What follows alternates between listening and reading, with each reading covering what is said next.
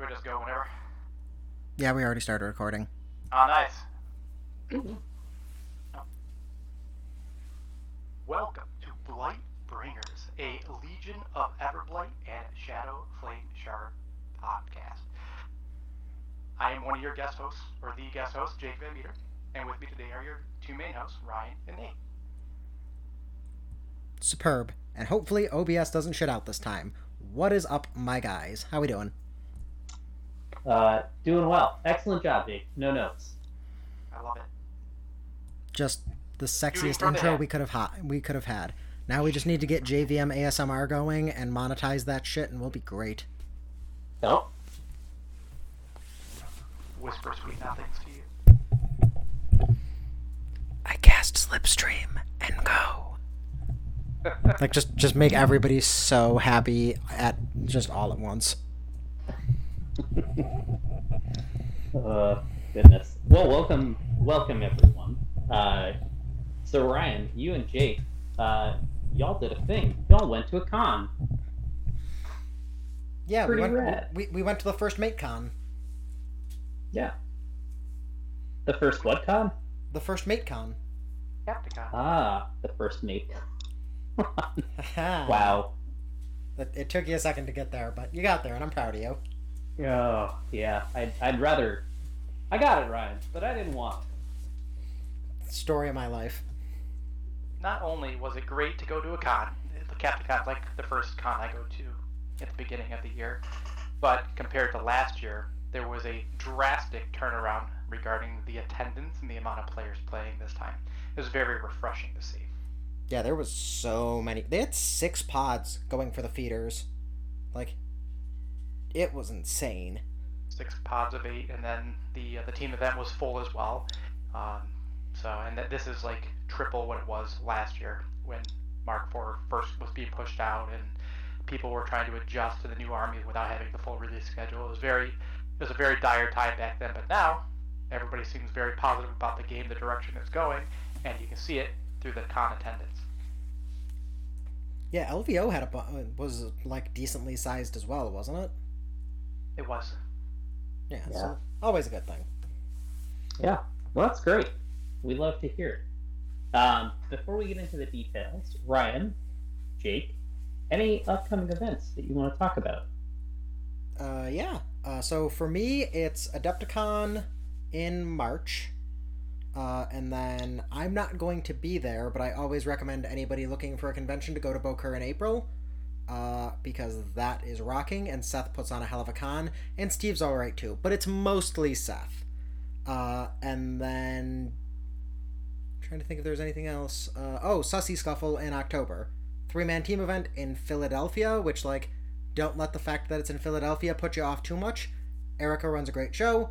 Uh, other people are also there, probably helping. I don't know. It's mostly Erica as far as I'm concerned, and that is also a great time. So check those out if you're looking for things to do in the Northeast around those timelines.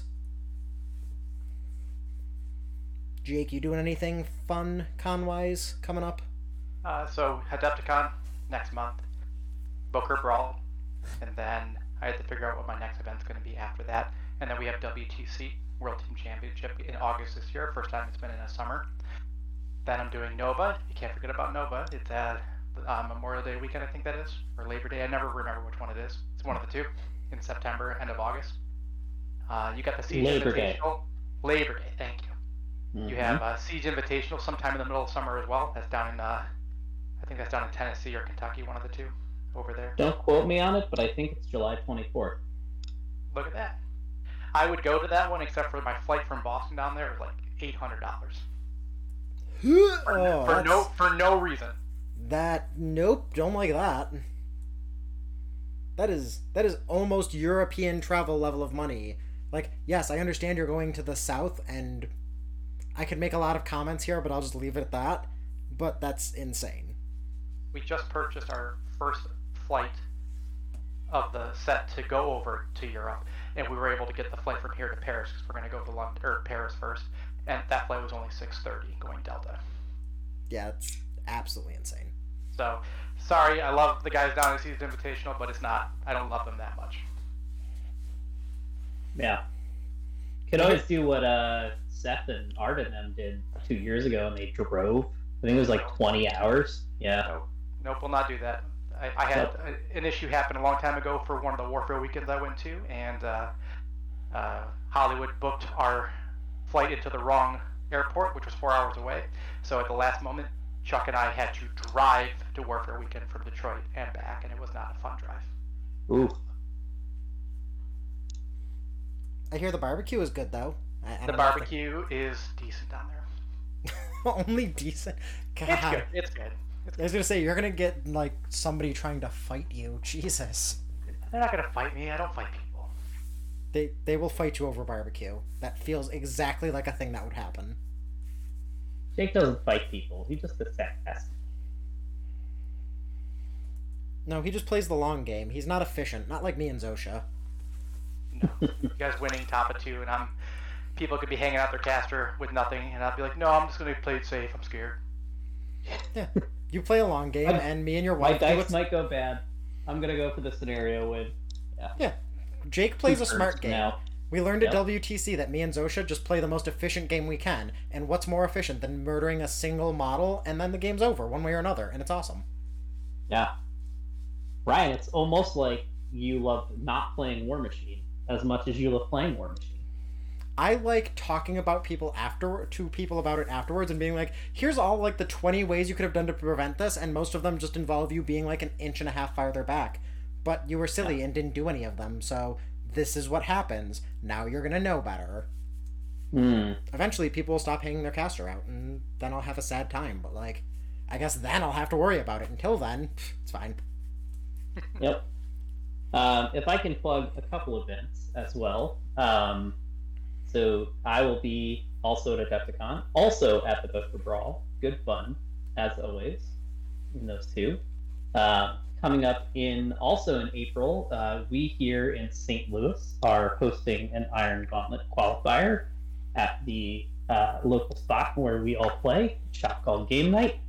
Should be quite a lot of fun. Also, if you're in that area, and you want to have a real blast, come on out next weekend where we're playing. We're doing a blind doubles tournament and we're playing the cutesy Valentine's Day scenario that PP released in the app, Aw. but with two players instead of one. So that should be fun. I really. Um, additionally, I will offer a slight correction. The Siege Invitational is July 20th, not July 24th. So I really hope for your doubles event that somebody's just running Hazroth and Harusk, and they just put them next to each other midfield. Like, we respect each other, bro. Do you respect us? And that's the entire game. It's just them wandering up the field, murdering everything together, holding hands, being Ryan- besties. You get like a bonus if your caster and the other and your like teammates caster are like quote unquote holding hands. Like if you're base to base, you actually get like an in-game bonus. this scenario is so awesome. If anybody hasn't read it in the uh, the War Machine app, I uh, highly recommend. Like if their caster dies, your caster is brokenhearted and gets plus three focus fury or essence for the rest of the game. I have to look this up now because this sounds like Yeah. Just the greatest thing. It's it's a real goofy one, and the table, um, not to spoil it too much, the table that you play on has your scenario elements in the middle of a heart that is made of walls. Get the get the fuck out of here. This is amazing. No, serious, dead ass. It's in the I'm, app. I'm, I'm literally looking up the scenario right now because I need to see this. Yeah. Um, but yeah, if you're in the St. Louis area, come to my doubles event. It's going to be fun.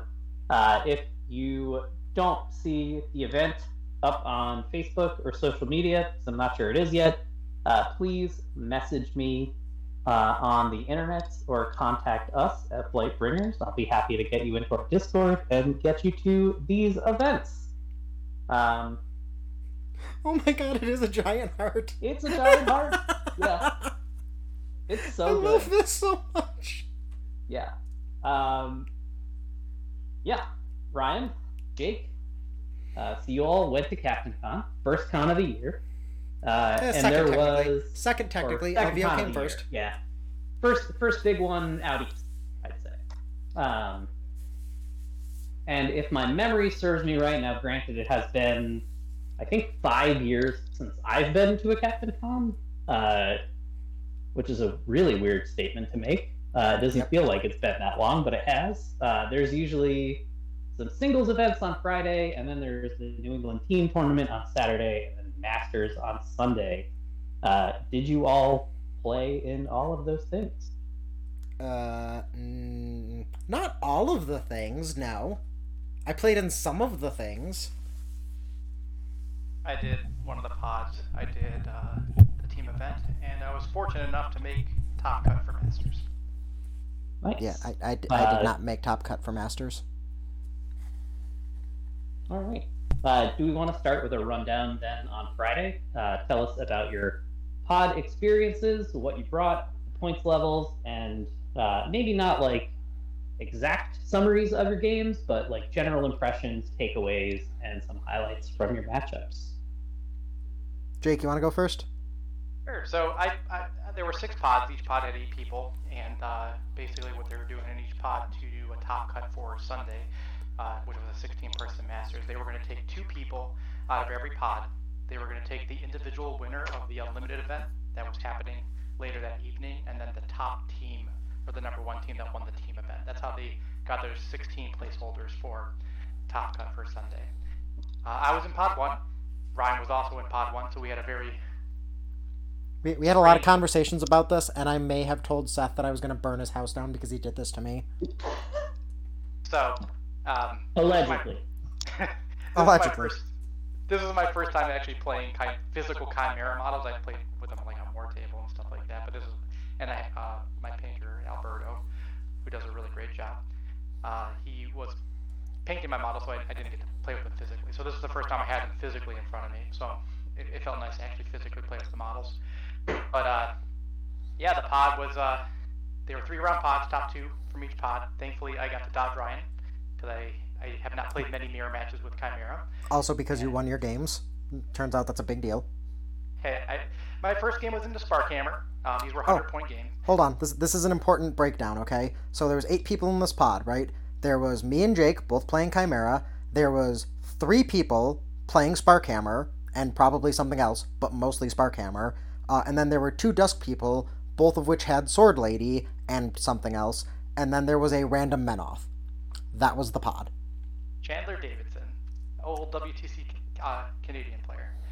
Um, yep. So super fun. My first my first round, I got to play against Sparkhammer, and uh, I played Rassic. Uh, just because the table wasn't really going to be great for Shiras with how strong and overpowered. Just so let me just put it this way: Sparkhammer himself is a well-rounded individual. I, when you look at his spells and his abilities, like I don't think Sparkhammer himself is a broken caster. And a lot of people go back and forth on this. What I think is crazy about him is that the other models around him, right? So you got the new uh, storm colors, they got the artillery pieces, things like that, and they have like repo three. They have like uh, they add to each other's uh, attack and damage rolls when they hit. They have AOE's now. Like there's just a bunch of things that they have that they probably shouldn't have. That kind of tick them up a little too high. And then in conjunction, you get the rerolls with Spark Hammer, which makes them kind of rough. But I'm kind of going down a tangent now. But for no, no, Sparkhammer, and uh, it ended up going to time.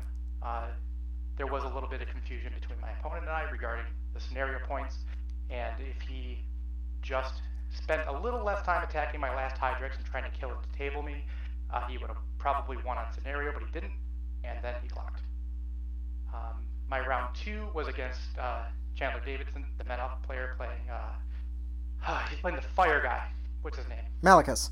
Malekus, who's pretty cool, and uh, in that game, since Chandler's just now getting back into the game, um, he's still trying to learn a bunch of the new models and things like that. And I had my stalkers up front.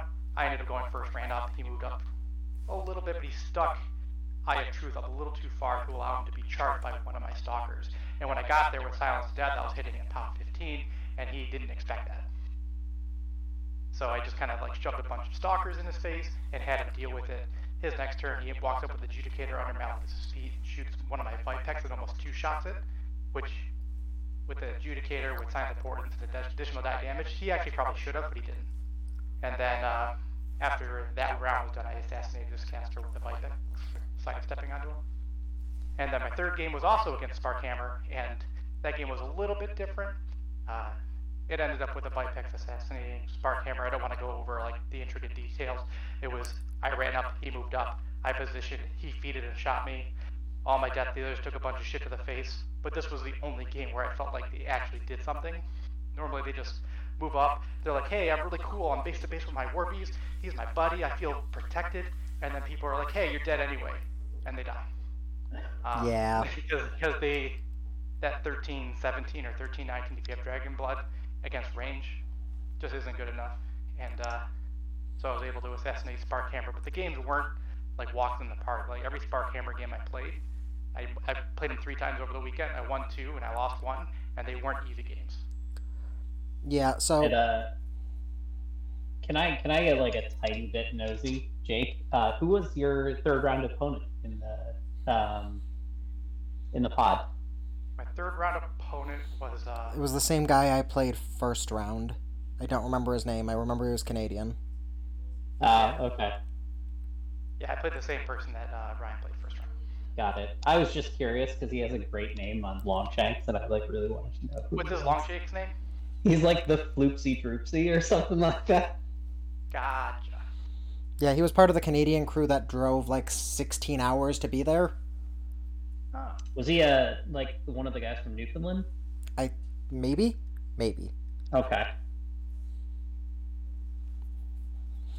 Uh, so yeah, uh, gonna tangent into Sparkhammer for a minute because uh, yeah, it's a little uh, nonsense that you can take six units of the the the Stormcaller idiots and they basically ignore everything. Like that's that's some nonsense. Uh, more so, I don't understand why the hell he can get out like six upkeeps turn one, and I think that's the part about his entire shtick that I'm like, no, this is not actually okay. You should not be able to put out that many spells turn one. That that's just this is nonsense. This is absolute nonsense. If here's the thing, yeah, sure, he, he can reduce his cost and put out a bunch of spells, right? But you got to come back. Always got to come back to the storm call ability, right? That thing ignores concealment, cover, The only thing it does it ignores elevation and line of sight. So realistically, if you think about it, like storm calling, I, I guess you could just talk about anyway, but you're not going to be like, hey, I think that guy's over there. I'm going to shoot my lightning over there, and you ignore stealth. Like it seems kind of kind of stupid. If you can't see him, you shouldn't be able to target them. It should ignore elevation. I do agree with that. But I think a balancing factor for Stormcall is just to have it not ignore stealth. There you go. They're only like range 8 anyway. It doesn't make a difference. They're range 10. Yeah. I'm no um I'm no public safety expert or scientist, but I'm pretty sure being on top of a very high thing is not good when you're not when you're like trying to not get hit by lightning, right? Ah, uh, you see, but you could hide under a rock and hold that over your head on the tall thing, and it protects you. Ah. That's how that works. Uh, and then, sorry, go ahead. No, go ahead. I was gonna say, in, and then in conjunction, Sparkhammer being very, very focus efficient or with the spells and stuff like that, he since they redid Jackhammer, which now costs his control range costs two, and he can reduce it by one. He's one of the only casters that can still do the old Jackhammer kind of. Oh yeah. Not to use Jackhammer, right? So when you're playing against him, you just have to be very careful and understand threat ranges because generals in the list he has Righteous Vengeance or the ability where he moves three inches if you kill something within five or something like that. So if you're not careful, you might engineer your own assassination run on yourself by not paying attention mm. to what you're killing. Yep. He can also just casually have an 18 inch control range, which, you know, becomes a non limiting factor for that entire run as well. But General has to get to you, so that's the thing, that normally he speed 6 runs 11 2 inch melee 13. I guess technically he could trample 9, use the repo card, and have 14 if you're not careful. Um, but then if you give him 3 more inches on top of that for killing something, yeah. then you're really screwed. Oh, for sure. It's and just... he is Matt, Matt 8, right? Matt 8, pound 19. Yeah, he's pretty, he's pretty good at slapping stuff. For sure. Like I said, it's just more of the if that doesn't work, at least if it was like, you know, Calder or something, they'd have to be slightly farther forward, or you can be like, cool, I'm going to counter assassinate because this didn't work. Sparkhammer can just sit half a board away and be like, nah, I don't care. But he's only a 13 17. If you can get there. He's only a 13 17. Yeah, if you can get there. He's only a 13 17, except uh, he's going to have deflection and be behind a wall, so you're not shooting him. So, like, he's not. Hey, we both know he's not. Spoiler alert, I tried that in my, my semifinal game in Masters, and uh, it didn't work. Yeah, can't imagine why. Uh, so my games were uh, similar to Jake's, except worse. Uh, so I played uh, Sparkhammer round one, the same guy Jake played round three. Uh, got I think he went first. Uh, I dropped Shiras. Uh, bottom of two, I got a Vipex onto Sparkhammer after he was shadowbound, uh, and I had Hand of Destruction on him. And uh, once I got there, I realized that I forgot to enrage the Vipex, which was sad. Uh, but whatever, it was my own fault. Uh, and then I forgot that I had Hand of Destruction there. So uh, Sparky lived on like four boxes because it's not my opponent's job to remind me of my own spells. Uh, so, you know, fire went out and then he survived and just went, ah, Shiras is standing here camping one in the middle of the board. Cool. She's dead. And I'm like, yeah, she is. Zap. Yeah. Yep. Uh, round so two. what you're saying is that even in Mark IV, uh, Cygnar into new Cygnar into new Legion, still a really hard game. Yeah, I mean the Wyvern I think really fixes some of that, and like there's some stuff in the expansion box that will also also fix it because like the main thing Sparky, as the example, doesn't ignore is line of sight, and boy does Veil of Mists help that, and so can Spinners if you feel like spending the three points on them, but more importantly, uh, Cinderbacks, because they can just make a Mm. cloud. So like you don't love giving up a nine point unit, but if the nine point unit lets you get the rest of your list to actually be relevant on scenario and positioned to be like, no, if you come up here, I'm gonna murder you. It feels like an alright trade. Yeah, I'd rather give up a nine point unit than my caster, right? Act. For sure. Yeah. Uh, so round two, I played into Sparkhammer again. Uh, same guy that. Oh, Yep. Same guy that uh, Jake played against round one, two, One. one. Uh, Rich. is that a try and tried and true? yeah, tried and true Right. Rick. He's a cool guy. Nice. Um, I dropped Rassic into this one. Uh, Dice kind of shit the bet on me like turn three, and I had to get real feisty with where I put Rassic. Uh, and he just kind of went, ah, that's cool. I can win on scenario, and I'm gonna like position to do that, but I'm also gonna murder you just because you came up that far. And I'm like, yeah, yeah, that's fair. So uh, Rassic died, uh, but I also lost on scenario. Uh, that was a very unhelpful table, and my dice just completely shitting the bed uh, didn't help. But also, Rick lied to me. I'm to call him out right now because he told me that Sunhammer uh, procced every time you uh, warpathed or sidestepped, and he said that because somebody named Jake told him that's how that worked, and it's not how it works. No, no, no. I told him to read it, and then he said every time you moved, and then me, being a nice guy, didn't reread his rules to be like, you're wrong. Nope. He said that you told him that, so I'm blaming both of you. Uh, he managed to hit like three side steps on a Vipex. He managed to hit the five column every time and just knocked out its spirit before it could get where it had to go. And I was like, ah, cool. Hmm. This is fun. This is a fun spell. Yeah. What the fuck? Doesn't doesn't When work played like that. incorrectly, it's the best spell on the list. Yeah, it turns out. Yeah. Uh, Oh. So I don't know who screwed that up, if it was you or him, but one of you guys lied to the other one and it completely fucked me over. So thanks a lot. We tried only specifically to, to screw you over. I I 100% Mm. believe it. Uh, and then my last Can this, game. can this guy really do a like 16 inch inhospitable ground? Yep. That's hilarious. Yeah. Yeah, Dude, he's Sparky's a, he's real good. angry man. He's an angry dwarf. Yeah. Yeah, Invictus was very sad that match because he's like inhospitable ground. I'm like, ah, I don't have Pathfinder card. I guess I'm just gonna Mm. move three all the time. Boo. Yeah. Well, you still get to energize like an inch, right? It's not so bad. I mean, yes, it's still miserable. it's not. That's not good. I I know. I was just rubbing it in. Uh, continue, Ryan. Uh, Round three. my last game was into Dusk. Uh, I got to play into Sword Lady. Uh, that one went to scenario. I think top of six. I managed to finally pull one out. Uh, Jake was watching part of that game and can attest that my dice very much were at a point where they did not want me to win, uh, and they, you know, were very much not helpful. But uh, I think the main thing I found there was you can't really play Sword Lady passively because if you do, then it lets people do stuff. You, you when like her feet turn, you just jam her up into the middle of the table and say go for it, and that's how you win Mhm. games. And he did not do that, so I got to play an actual game and win. I, you also lived the dream. I remember Rassic charged into a pocket of three jacks. Rassic got to embrace bonk, and it was awesome. I love anytime the entire game plan is Rassic charge and just flashing blades five or six times, and this is probably fine. Hence the dice not helping because it was into like three, two heavies and a wounded Israfil, and he still just barely picked up the wounded Israfil and one of the other heavies, and I was like, okay, it's fine. I still have two Vipexes that can kill it. He should have done this himself, but whatever, it's fine.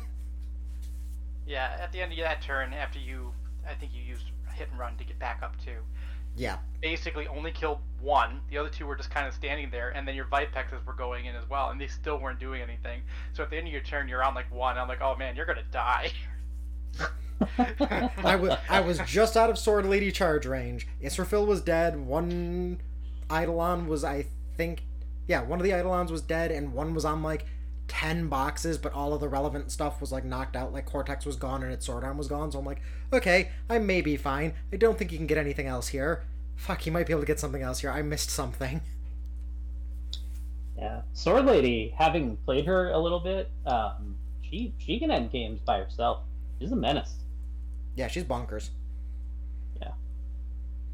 So yeah, uh, I went one and two, uh, which is turns out not good enough to get into Masters. Who would have thought? But, right. but I'm proud of myself. I got twelve. Uh, I got twelve scenario points. I don't remember the last time I got over single digit fucking control points. So proud of myself for that. Yeah, you kind of have to now in uh, these new ones, right? Uh, You know you don't. You just kill people top of two, and then scenario never matters. That's my usual game plan. Yeah, I don't know why I forgot for a moment who I was talking to. Yeah, Um, fu- full send it, top of two every time. Yep. Uh, continuing, so then that was Friday. Um, Saturday was the New England team tournament. Who did you squad up with? What did you play? Go for it. I, I ended up squatting with Mark Andre and Blake. Uh, my- local Blake plays Wargoth. People know him online. Uh, he's very in into the community, into the war table community. Everybody's played against Blake. He's on Wargoth right now. Plays Infernals, plays Cricks, And then Mhm. Mark Andre is a, a WTC Canadian player who has been multiple years, and he's a very good guy. And so we we squatted up and tried to try to take take the team event. Uh, round one, I don't remember all the team names we played into. I just Ooh, remember. I could tell you. Oh, sweet, do that so that I can. Yeah, have a- Yeah. I- I've got this open. Uh, round one, you played into us, uh, and that was Mustelid Mayhem. Oh yeah, because I remember specifically telling them I didn't want to play the mirror. Yeah, I know. And I harassed Blake for 20 minutes because I was like, just let me play Jake. I'm like, I, you can beat the other two. I don't care. Give me the mirror. And he's like, no, I'm not going to do that. He doesn't want it. I'm like, Blake, I will pay you. Do it. I have no mirror games under my belt, and I know I would lose that because of that. So no, I was not going to take it.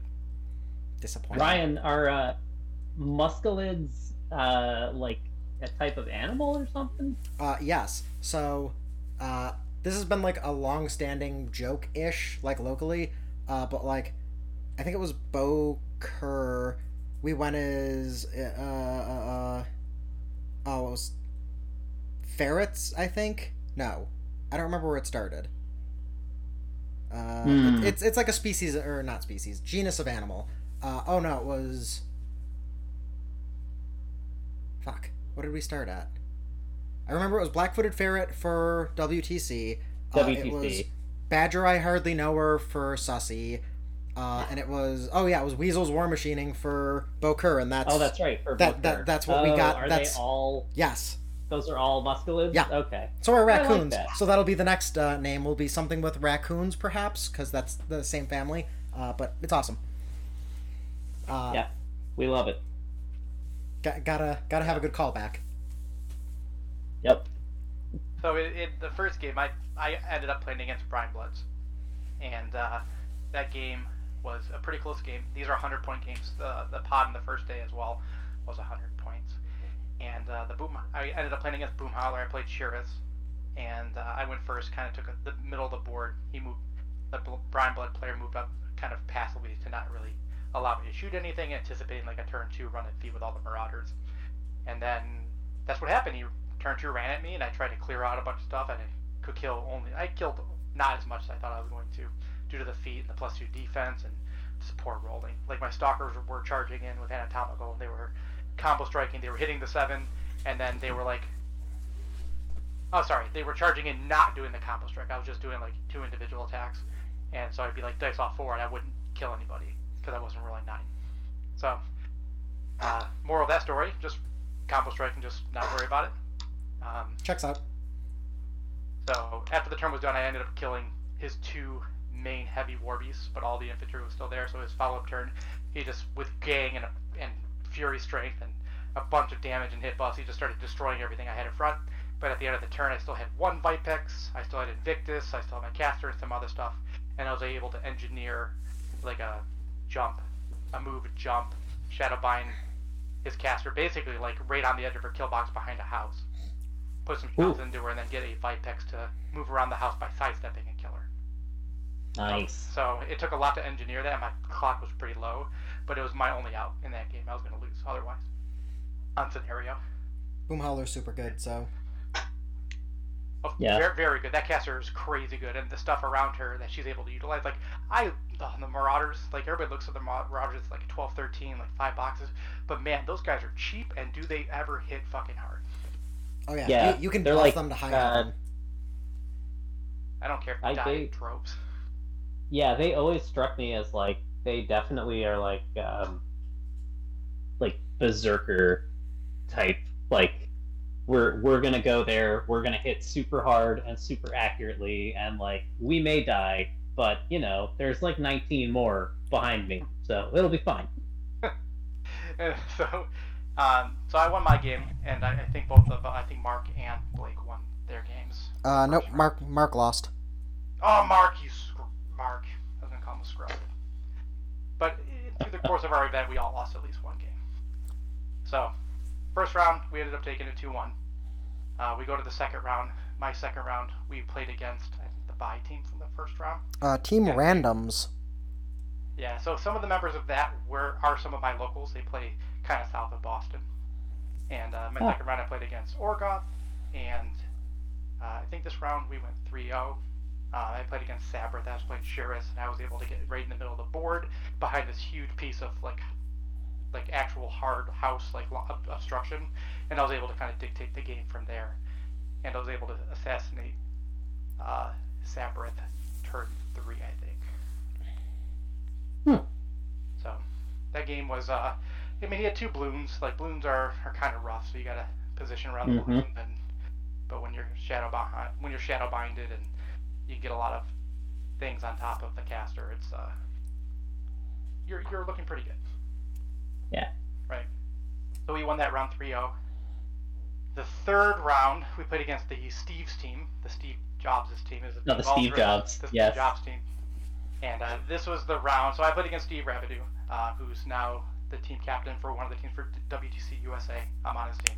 your team right My team. yeah He's my team captain.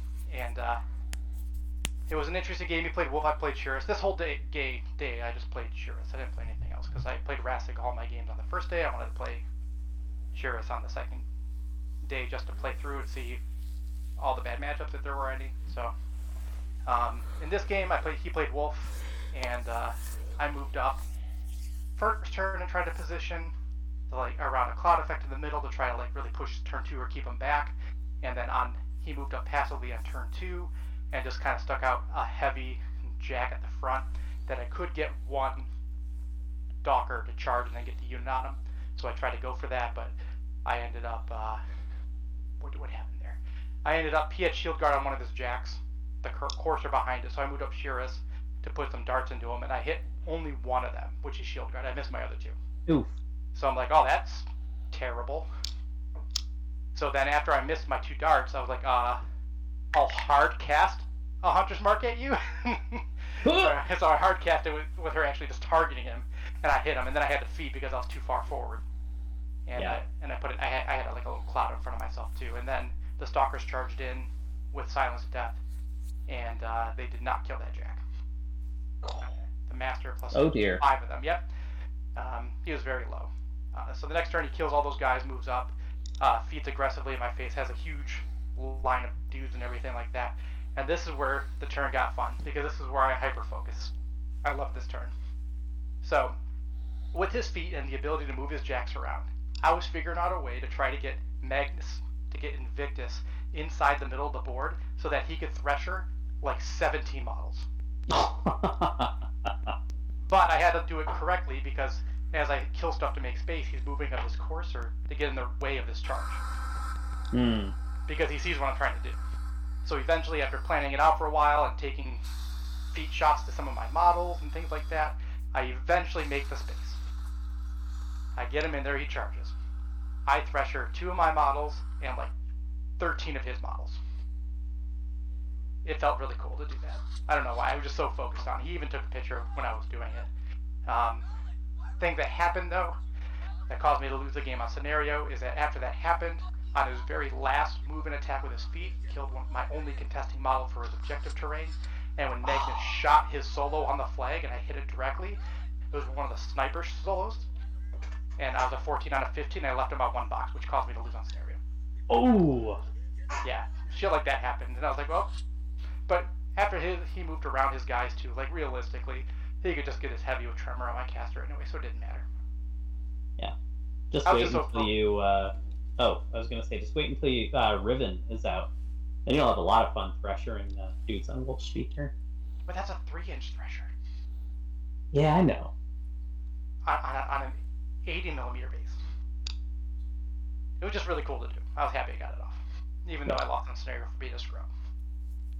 Wah wah. But yeah, yeah, he played well and uh, took advantage of it. And after he moved his last feat attack, killed my guy, I was like, oh, that's that's terrible. So we ended up. I lost my game that round, but Mark and Blake won their games, so that was good. And then we went to our round four. Tremors three, this back to perfection. the finals, right? Yeah, that was the final. So we were undefeated going into the final, and I ended up playing. In This was, that these were my round. locals. Oh, nice. I ended up playing against Cephalyx in this round. I played against Exulon. Thexus. Ah. And, Oh, you played uh, Chris, right? Yes. Did, did you kill him Yeah. top of three?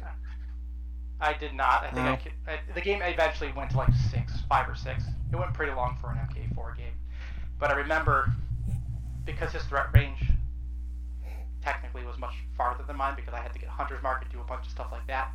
Um, I had to like position my Invictus around the objective so that he couldn't pull me on top of it, Hmm. so that I could like really try to play the threat range game, try to get Hunter's Mark, try to uh, to uh, energizer him around the objective marker to try to charge him to get that. That's so I was like, trying to position around that, not to get pulled in and lose Invictus because I needed him around to like to really dictate how the battle was going to go. And what ended up happening is I moved up some models, I moved up my Hunter's Mark guy and things like that. And then his turn, I think it was his bottom of two. On his bottom of two. So um, I'm sorry, my top of two, I ended up Hunter's marking to get a unit of stalkers into his drudges, like right in front of Invictus, just to kind of like mess things up and have him deal with them. And then I ended up, I did end up feeding there, so he couldn't come in and charge me. But he ended up engineering, like Rube Goldberging a bunch of stuff, killed all my stalkers, and then he moved up. And this is where I got this. You got this at, at conventions. You have to be lucky. Like you could be a great player, but you also need luck on your side. And he ends up moving up his net launcher monstrosity. Shoots my shoots my this is crazy. He shoots my Vipex with Hunter's Mark, and he ends up missing it with a boost. Somehow, needing a, a boost of six, he rolled a five. So I dodged a little bit, and then because that model's because of where he ended up with that model, the next turn I was able to utilize that model as my sidestep beacon to get my Vipexes into Invictus and then into his backline. And then that just started dictating the game. I was able to get Invictus up there. I got a Vipex on Invictus. I killed Invictus. I killed another monstrosity. And then he was down to one monstrosity, Thexus, some drudges. And then he comes back and starts getting up on scenario. But because of how he positioned his drudges, he left no shield guards around his caster. So I was able to move up next turn and then throw darts at him and kill him Nice. and that was so I won that round. Uh, Mark won his game, and then Blake lost his game. So during the event, all of us went three and one, or yeah, three and one during different rounds of the game. but we ended up taking it. Spoiler alert. Hmm. Yes. well, congratulations. Thank you. Um, Ryan, how was the New England team tournament for you? If you are indeed still here, Ryan. He's talking. We see him talking. We can't hear him. Oh, sorry, I muted my mic. We're good. Um, yeah, so uh, I played into Jake's team round one. Uh, I did less successfully than Jake did, but it was fine. Uh, played uh, Rassic into Harusk, uh, and it was a really good game from Blake. I think that one actually went to turn six, which was surprising for me. Uh, it really kind of all just came down to I hunters marked uh, an idiot off to one side. Uh, forgot that I didn't actually cast Warpath because I went second.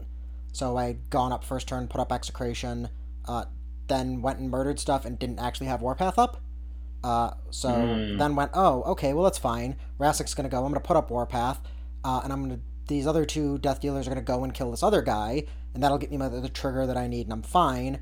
Uh, the one that was in Warpath range went first, didn't kill the guy, but did like six to it. The other one killed it, and then he went, he's out of range, right? And I went, fuck yeah, he is. It's fine. It's fine. Everything's fine. I'm like, okay. Because it's Harusk feat turn, so I'm like, okay, I can't just like casually kill something. So I spend like 10 minutes trying to figure out a Warpath trigger, and then realize I don't actually need it. I just have to Hunter's Mark one of two idiots on either side of a balloon, and if I can, if I did that, I'm can still get in, and then that starts the chain. Uh, except then I realized that I had already hunters marked the balloon in the middle of everything, so I 100% needed the warpath trigger, and I just I couldn't get it at that point. Uh, so Hmm. I ended up moving up. He and like running to engage, uh, feeding. Uh, I ended up going up on scenario for a bit, and it just got to a point where I was like, "Yep, nope, I lost too much for too little," uh, and ended up losing on scenario. Uh, Jake obviously beat uh, Andy, who was playing trolls, and Rick beat uh, Mark Andre. So we went uh, one and 2 that Mhm. round. Sad. Uh, and then round two, we played into. What did we play round two? Oh, it was uh, the Halifax guys, um, which was a fun group. Um, I played into uh, Sparkhammer yet again. Uh, I dropped Oof. yeah, I dropped uh, Shiris in. Well, to be fair, we fucked up the pairing this round. Uh, so like we put, we had put I think our my my friend Rick and his Khador down first, and we're like, oh, because I wanted to avoid Sparkhammer, and after we did that and we flipped over, they're like, no, we pick the other two matches. So like, we put Sparkhammer down, and I'm like, well, fuck. So, so long, y'all. It's been fun. yeah, so I 100% got thrown into Sparkhammer there. Uh, yeah, it is what it is. Um, but that was I dropped Shurus into him. Um, had Velamis this time. There was actually like relevant terrain. I ended up being ahead on both scenario and attrition, but because of all of Sparkhammer's nonsense, and I had to keep measuring out like the okay, yeah, it was running too heavy, so it was like, oh, General could run here, this other idiot could run here. Shirus needs to be out of both of them in Jackhammer range, so like, I spent a lot of time just like proxy basing everything and being like, okay, I can go here, and if I, you know, do A, B, and C, then I can get back to this point, and I'm just out of you being able to run a heavy in and get me, and I'm out of line of sight, so you can't charge. So like, am I giving you something else that you can charge? And like, basically spending a lot more time thinking about it than I probably would if I had, you know, any amount of reps into this. Uh, and it Mm. got to like turn four or five, and uh, it was also payload, I think, this round, which, like, I don't know if you've played that on clock yet, but, like, that's one where I feel bad for TOs because that one is definitely going to run a little long, especially while people are still getting used to the scenario packet. Because, like, the amount I'm- of things that can move. I have uh, I have some issues with that scenario that I'm not gonna go into a little mini tangent on, but I would say if you are an event organizer uh, and you have the ability to run a five round event, uh, don't make payload one of the scenarios that you run. like, just don't do it. See, I disagree. Um, I really like the scenario. I so all right, Ryan. No, no we're not. We're not going to go into made, the tangent. You, I'm just saying I yeah, like that scenario. You made this happen, Ryan. No, I, I didn't. Let, let so, me let me finish first, and then we can go tangent back to it. We're already at 45 minutes. Yeah, keep going. Um, but uh, I ended up losing or clocking myself on like turn five, I think it was. Um, I was ahead on attrition and scenario, uh, and then just I couldn't get there fast enough because of measuring everything out. Uh, so I lost. Rick lost this round uh, to trolls, and then our troll player won into uh, their shadow flame player. So we get the round one and two. Uh, round three, we got the bye. So I just kind of hung out and tried to deal with you know stuff going on at home, uh, and you know tried to chill out and not be disappointed in myself. Uh, and then round four, uh, we got into what was the name of the actual team? Hold on, let me pull this up. Uh, the Corpse Tokens Two. Uh, oh, nice. Yeah, just a bunch of super cool guys. Uh, except they had been playing a man down all day, so there was only two out of three of them. Uh, so we basically looked at the matches and said, well, we're not winning anything here, so no real point. Uh, you know, and my friend Andy, who was on my team, hadn't played into circles, so I'm like, uh, you guys play, and then uh, Rick wanted more Orgoth practice from somebody who wasn't Mike, so we were like, uh, you go get that game, and then I'm like, and I'll take the guy who's not even here, so I'll take the technical by round four, uh, hmm. which was super fun. Uh, so out of the entire weekend of War Machine, I played five games and actually won one. Oof. Yeah, it was a rough weekend for me. Uh, but we ended up. I, I did. We ended up finishing in sixth with an overall 8 and 4 record, mostly thanks to the bye, just giving us three free wins. Uh, but I think we 3 0'd that round, so. Hmm. Take that bye. Woo! We're yeah. doing it. Saw um, I was looking at the individual results at the end of the, the net, and a lot of Brinebloods up there, 4 0. That there, faction is real good. There was a ton of Brinebloods at Captaincon in general. Uh, so, like, the first day I was talking to, uh, again, my friend Andy from the net, and uh, he was in a pod that he's like, yeah, there was five of us all playing Brinebloods in the same pod. I'm like, oof, well, get, re- get real good at the mirror, I guess. Yeah or you know don't but it doesn't seem like you really have much choice yeah he, he was talking about it a little bit and had said yeah some of these lists that he was playing into were like five points difference between like the two on the table. They were that close or it's just like mm, i don't know if that's actually a good thing but all right. Hmm. Yeah. I know they said they tried to do the pods to keep uh, people from like local meadows from being paired up against each other. Um, yep. Yeah, which is like uh, you know this. I feel like this is probably pod pairings. It's probably a lot like strength of schedule. It's uh, you know the best worst way to do it, right? There's like no way that's gonna make everybody happy, so you just have to pick something and go with it. You know. Yep. Um, yeah. You know, I, I will say, uh, as just an aside, uh, Seth who was and yeah, Seth, who was running it, uh, did a really really nice job with everything. Uh, he ended up like announcing the scenarios early enough. They had um, gave everybody a pack like of paper that was like, hey, here's what all the terrain is. Here's what all like the scatter terrain is. Here's like a thing for the measurements for every scenario if you don't want to look it up on your phone or can't for whatever reason. Uh, and then here's for both the singles and team event, he handed out like three by five cards that were like, this is the order you do everything in to start the game. From like, you show your caster, then you pick racks, then you Ooh, like nice. go went through the entire thing so that people couldn't mess it up. Uh, and then for scenarios like payload and wolves, uh, was very much one of those like, okay, like take a look at the table and see where things are, and if any terrain has to move, like raise your hand. So like when we were setting up mm. when we were setting up like payload, it was very easy to be like, "Hey, this thing only has one piece of terrain to grab, and it turns out it is five inches towards the middle of the table, and that's probably not okay." So we called somebody over, and they immediately were like, "Yeah, no, that is like a huge disadvantage, and like is not a thing." uh, and that shouldn't have been like that wouldn't have happened if terrain hadn't been moved every other game, but because obstructions get moved when scenario happens, like you can't you, you sometimes just have to move them. Mm. Um, or you know like uh, the scatter train being destroyed by 80 mils and then getting put back in the wrong place. Like there just wasn't anything to grab. So things would get Yeah. shifted around a little bit to like allow for like okay, you have two or three options for the things you can get and all of them were at least slightly relevant to the kind of army you were playing.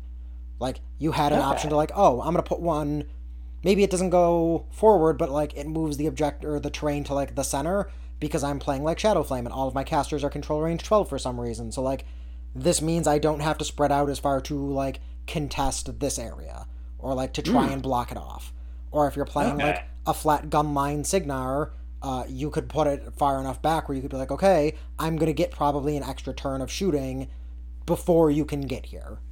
So, uh, big props uh, to Seth for the way he ran it and just having all the uh, little extras there, um, and you know ev- everything to make it easier for both the individual player and the team event for how everything worked and how it was going to work. Like, dude did a great job. That's great. Um, I, I may reach out to him for our qualifier in April, but that that's really good to hear that the TO is willing to look at a table like just neutrally and that you were encouraged to look at it neutrally for that scenario. I'm talking about payload specifically, like before the game even begins, and be like, hey, uh, what you know, whoever like the table is set up such that whoever wins the roll is gonna like automatically win this scenario. Um, and it's good that there's awareness around that with the TOs because that is something about that scenario that bugs the bejesus out of me. Is like going second is already so good, and they gave you like an extra, like you have an extra scenario element to score on that scenario, and if there's hazard or like impassable terrain or like stuff that the flag can't get pulled to, which is like hazards basically, right? You sometimes either have to keep it put or like jump it forward, and I feel like that puts you at a huge disadvantage. Like I played a, a game with that scenario where like I was able to get my payload to the opponent's flag in two turns. It was ridiculous. Yep. Yeah. Yeah, it, it can be, and I think I, I talked about this a little bit on Discord, so I don't want to go into it a ton right now uh, because we also have masters to talk about.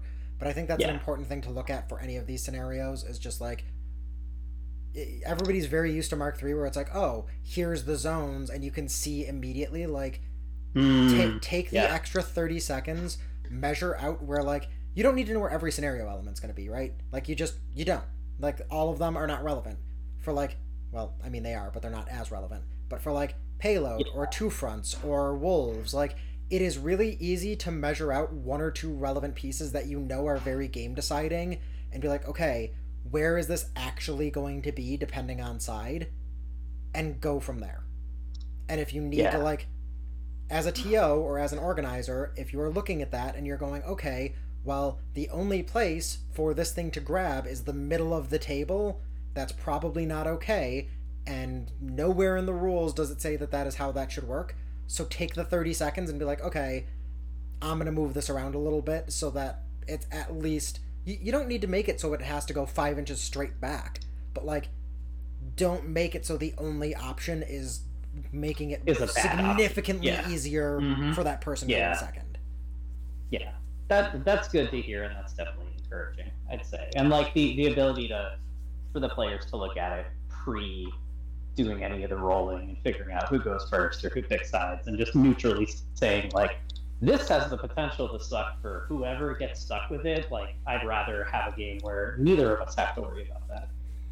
Yeah, that was that was we played Yeah. payload round two of the the net, and that was literally the discussion I had where it was okay. This is gonna suck. Whoever gets the side.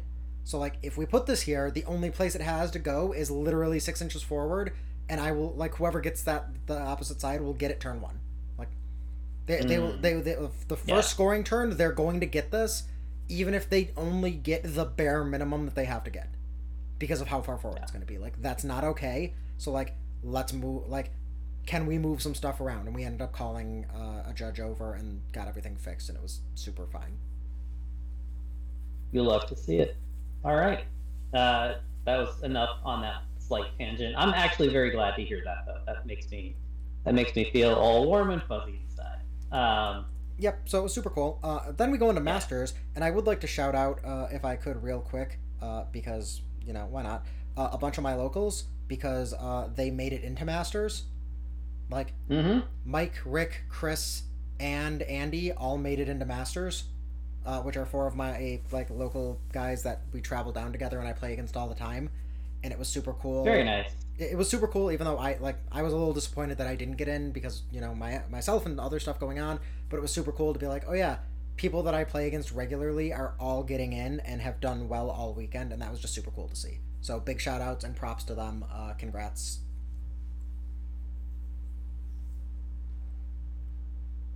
yeah we love it so jake how'd masters jake. go yeah take us through masters so uh, Masters, so Masters is 75 point format this year uh, for most of the events leading up to Warfare Weekend.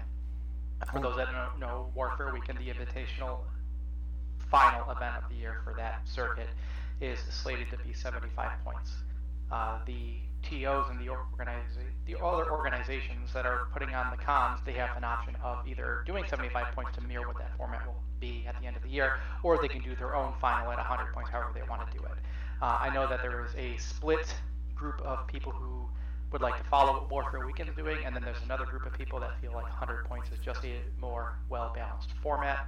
Uh, I could go and talk about that for more than two hours, so I will not talk about that now. Um, so, Good plan.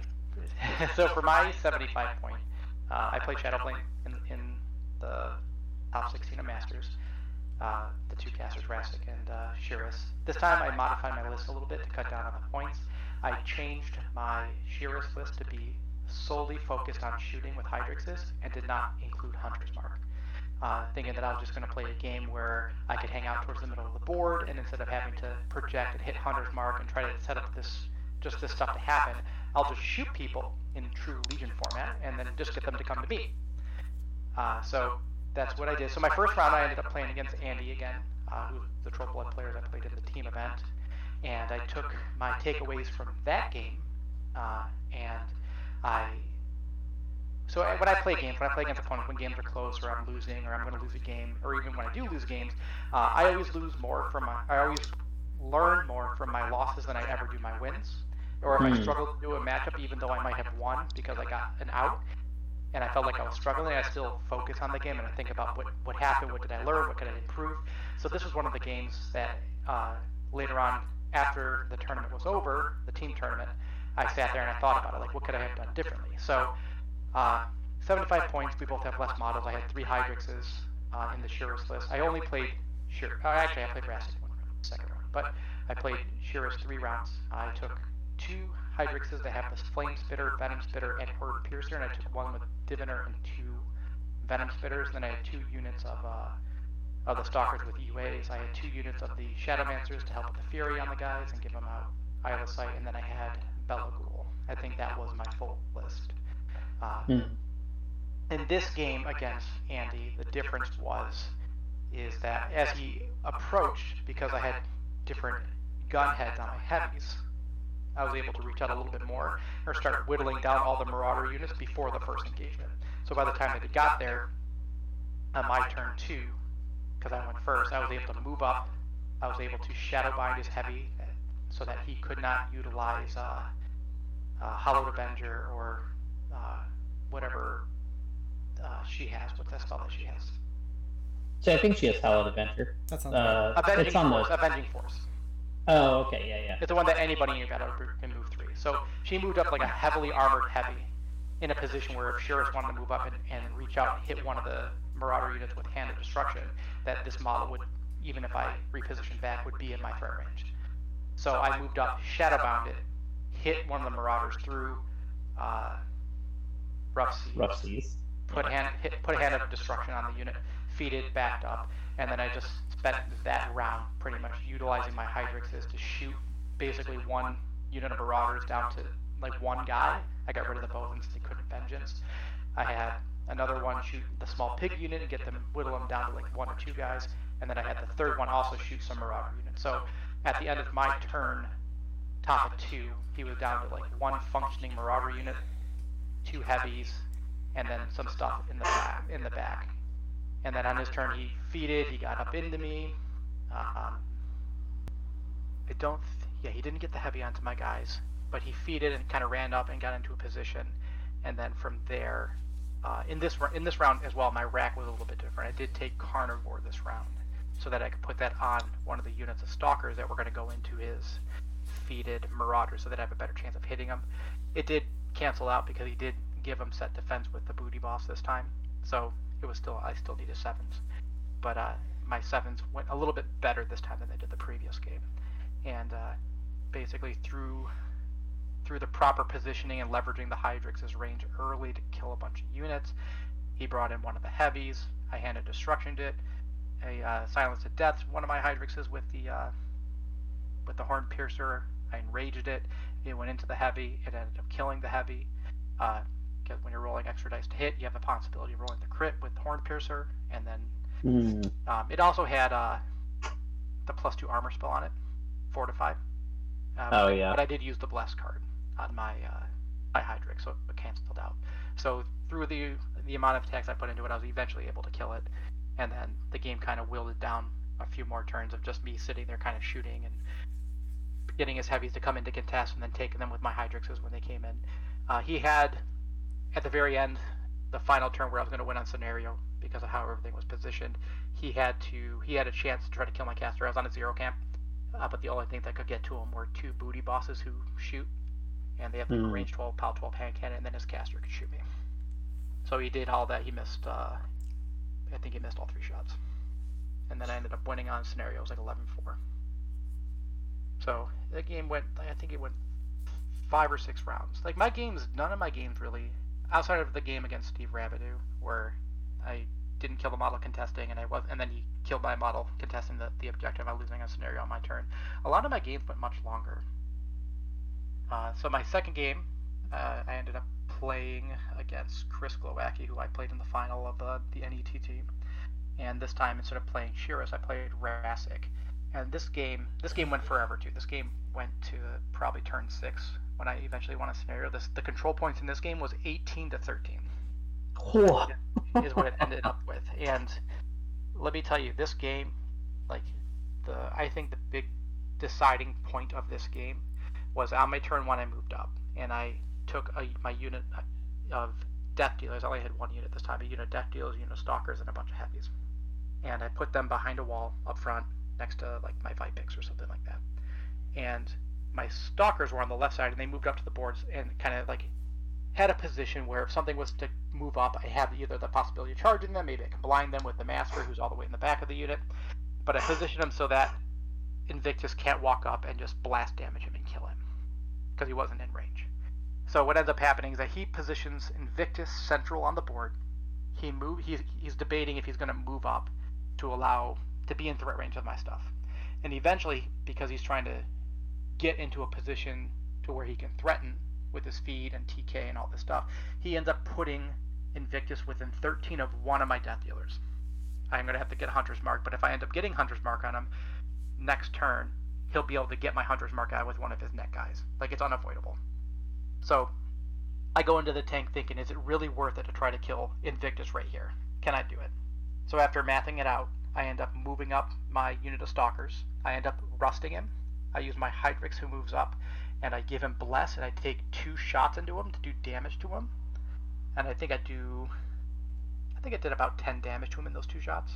Because I was POW 13, I was POW 15, I was off 5. So yeah, I did 10 damage in the two shots. It was pretty average. And then uh, I silenced at death my death dealers, and they charged into him, and they were POW. What were they? They were POW 15, POW 17 because of rust finishers. So they're dice off 5, 4 dice, and right there, those three ended up killing Invictus. So I got Rough. Invictus top top of two against Thexus, which That- is huge. That, that's pretty good.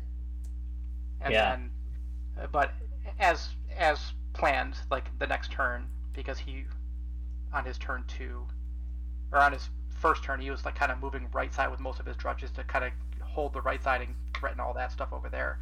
He ended up, uh, he ended up getting my hunter's mark, Vipex next turn, but because Rassic's Rassic and he has Warpath and things like that, I was able to basically utilize Warpath with Swift Hunters and sidesteps for the rest of the game to kind of uh, go back and forth and whittle each other down to the point where at the end of the game he had his caster left, he had a Machine Wraith, and he had uh, Magnus 4 left. And at the end of and at, and at the end of the game he had those three models left on my side of the board scoring my objective terrain and I was like near his corner of the board with my caster, a Vipex, and a Hydrix, and that's what the game ended on. Dang. It went for a while, but like in that game, like the Hydrixes were doing so much work. They'd walk, they'd walk up, like shoot a guy, Warpath three, Swift Hunter two, melee this guy, sh- and then they would Warpath somebody else, and then he would shoot further and hit like the guys in the back and kill those guys, and then he would Swift Hunter back two inches. Like the Hydrixes were doing so much in that in that game. Know, with him in all my games, they were doing a lot. That's awesome. So then, so I ended up winning that game on scenario. It was uh, 18 to 13. My third round, I played against Mark Andre, who was the eventual winner of the format. He played Sparkhammer into me, and uh, we were doing two fronts. And I, he ended up making me go first, so I wasn't happy about that because it sucks. And then, what ends up happening is I move up, and he then he moves up, cautiously to not allow anything to be in threat range, but he's just in enough threat range, even after I ran first turn, to be able to threaten my side of the zones or the objectives. So I got to figure out how what is the best way to contest the objectives and not just immediately lose for him to push it because I can't I won't be able to stop him from scoring his side. So I had to figure out a way of stopping him to scoring on all on my sides on my turn. Uh, so I was able to basically position models on the far back of the points with other models behind them so you couldn't thunderbolt them away and things like that but i had to utilize some of my stalkers and run them in to kind of uh, i was to basically take attacks and get them to focus on them rather than uh, try to figure out a way to shoot my heavies to death so he ends up taking that i feeded that turn too so he just walks up to shoots you know stormcallers have aoes as well because they needed that um, so he kills up basically all my stalkers, and then looking at the snare. So then he scores like three points that turn. So then I'm like thinking like, do I realistically have a long play here? Like, can I can I take some time, get rid of the storm lances, clear the left side of the board, score the four I need there, while also stopping the right side of the board from collapsing? Because I have one Hydrix kind of hanging out over there. But if I swing, if I swing left right now, I'm not going to be able to utilize it because Shirris has to go left. So it's like this. I'm like weighing my options, and at that point, I'm like, Sparkhammer's on like four in a trench with deflection, and I'm like, I don't think I'm going to win this game, so I'm just going to try to shoot you. So I move up my caster. I put blessed on myself, so I get through deflection, or yeah, deflection, the plus two defense, and then I hit him in the trench. I hand a destruction him. I throw two more shots at him with poison. I end up hitting one of them, I think. Maybe I hit them both, I'm not sure. I end up boosting damage. I don't do a lot of damage. I think one actually just bounced with Hand of Destruction Poison, boosted its 5 dice. Uh, dropped the low. I didn't do any damage. And then the other one did like 2. And then I shot him with two other Vipexes. Uh, one with Double Diviner, one with Flame Spitter and Venom Spitter. And one of them did 13 damage. He reduced it, went down to 8. He took 8 damage from that one, so he had like 10 damage on him. And then I missed all my other shots. Oh. So lost that game. Wah, Um, wah. yeah, so he just, I'm just like, do you want to kill my caster? Do you want to score out? Do you want to do both? Or like, what do you want to do? He's like, I'll do it all. I'm like, okay, you did it. uh, so he scored. He won out that one. It was 12-0. Uh, I didn't feel like I had any real, realistic long play in this in the game. Like if I felt like I did, because I never like going for stuff like that, I would have just swung my army one side to try to kill everything and then moved on with my life. But I just didn't feel like it was a possibility. I didn't have the quantity of attacks.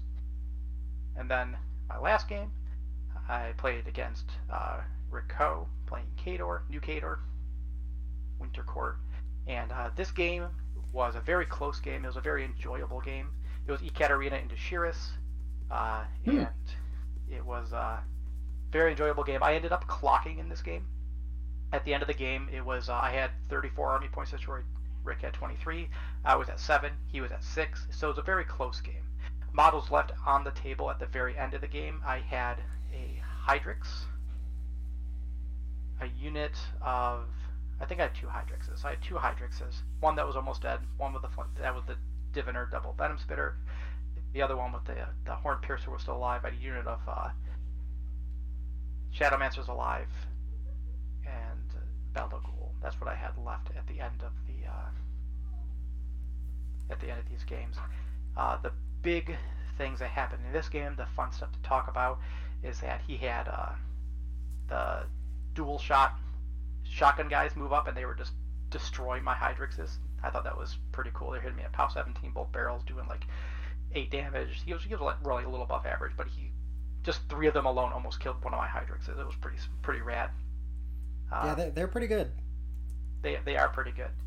I ended up some of the like I started scoring up early because I was around my objective terrain. I threw stalkers into his object, like his models to kind of have him deal with it, have to kill them.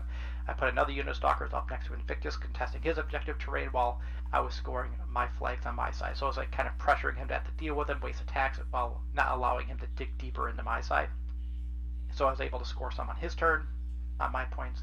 Uh, the the two things that happened because there was a lot of like time got sucked away from both of our sides because we had very precise measurements that we were trying to do on both sides, and I didn't want to like.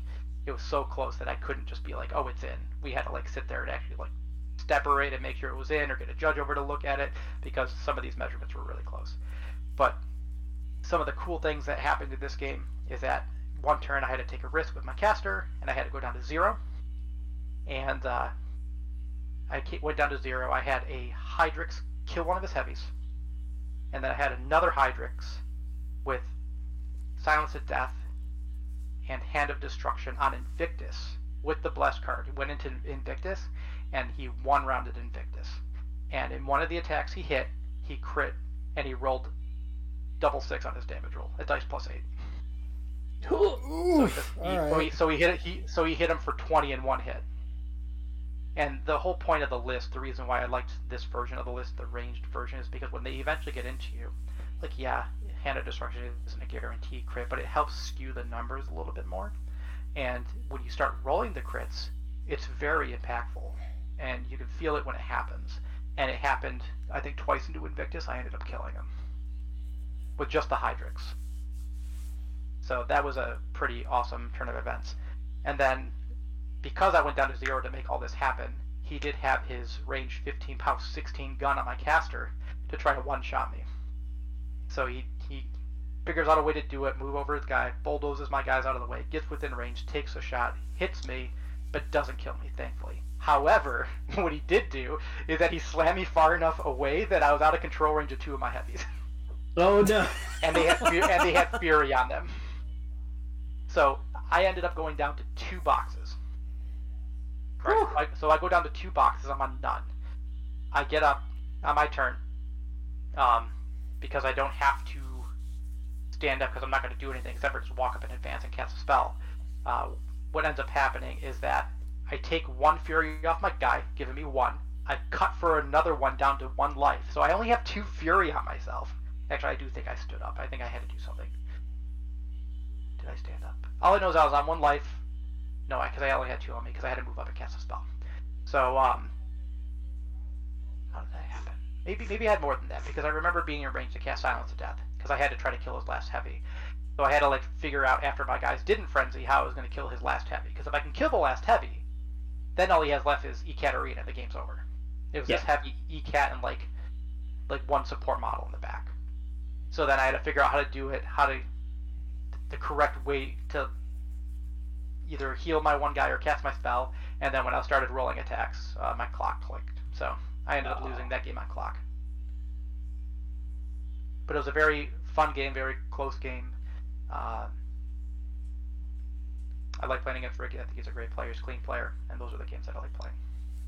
Yeah, he's yeah. a good guy. Rick is a uh, Rick is a good guy. Yeah, I've always enjoyed my games against him. So I ended up going two and two in Masters, and I ended up placing fourth based on let me see what the strength of schedule was at the end.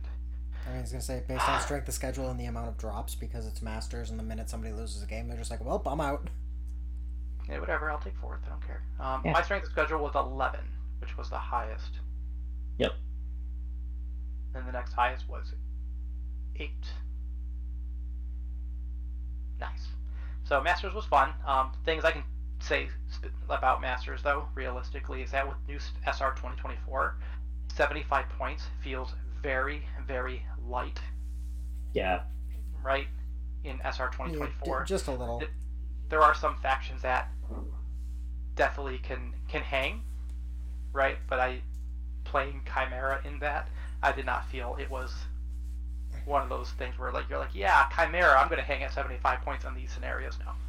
Anything that was wide, it was very hard to, to feel like you had a game in. I mean, it's especially hard when all of your casters are 12 inch control and the only solo in the army box is four points. So it's like, okay, well, I can't even like throw a cheap solo in here to try and do work. It's like, Mhm. nope, it's they're they're all costed. I don't want to say premium, but like they're they're up there. Yeah, the sign Yeah. costed premium. He's a four point solo in a world where like, and I'm just gonna get a little go down a rabbit hole for a second, but like look at Get spicy. two Yep. point Volcors, three point Reaver Commanders. like, how can those models exist in this Four game? with four those- point Alexis. Come on now.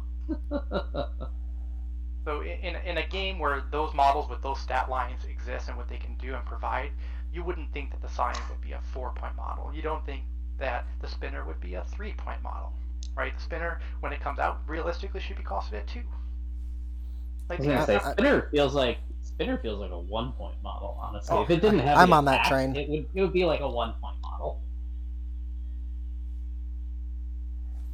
But yeah, Captaincon was uh, super fun. If I had to, my take, uh, other than the scenarios, right, the 75 point takeaway, that it was kind of hard to play. And it feels like you realistically could make a packet of six scenarios for 75 for and for 50 and for 100. They could all be different scenarios.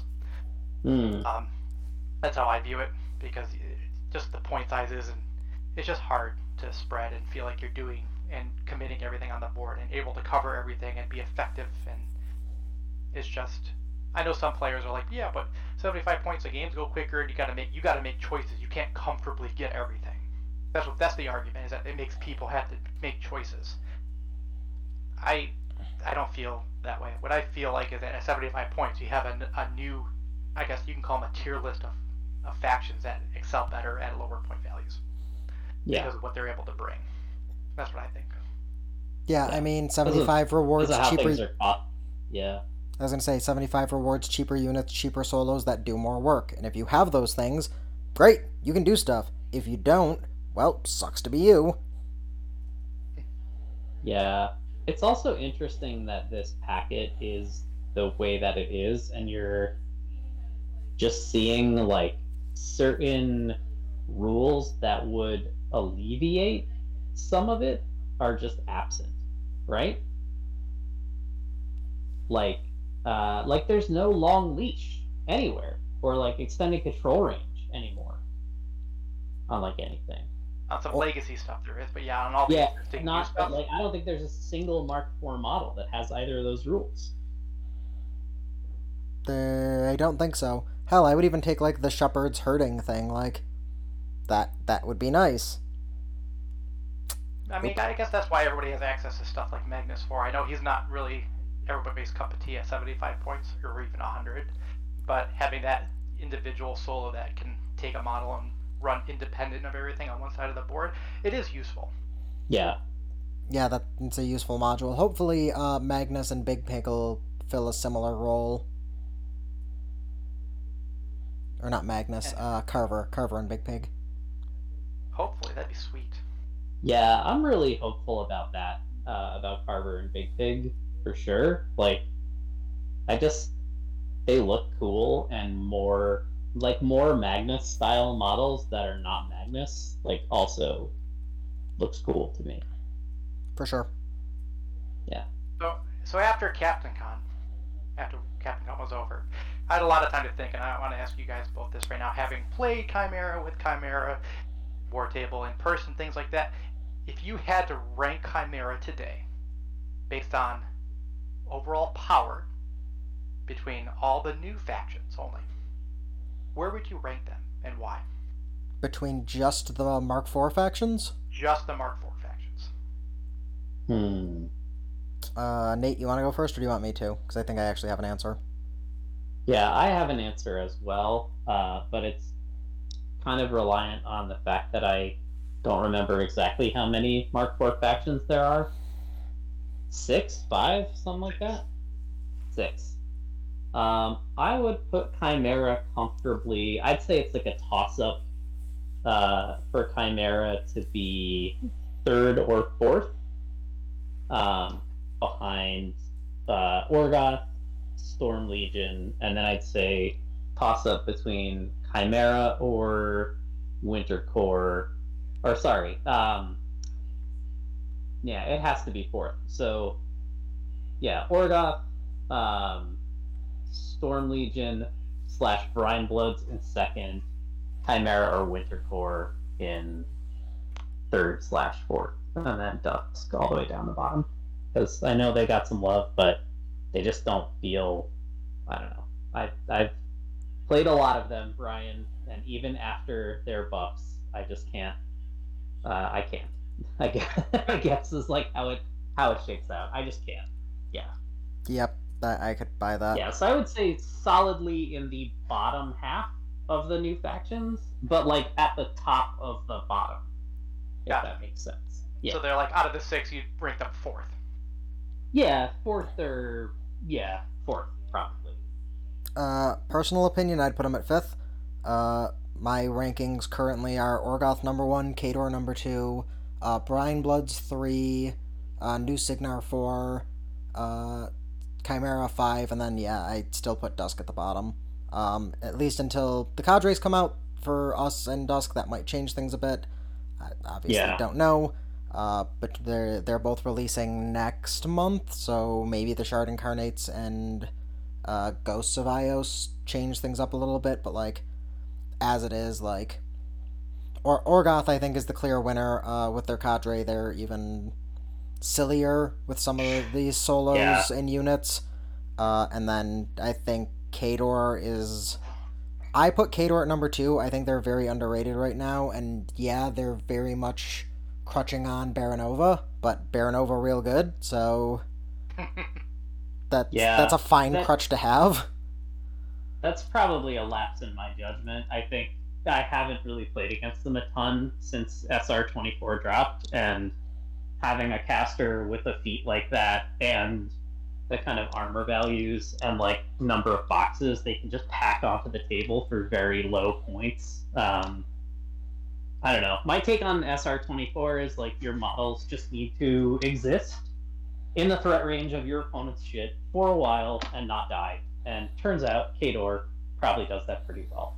Yep. Uh, I, I will say this all with the caveat uh, of that this is ranking purely between the Mark IV stuff uh, and my experiences with like local people.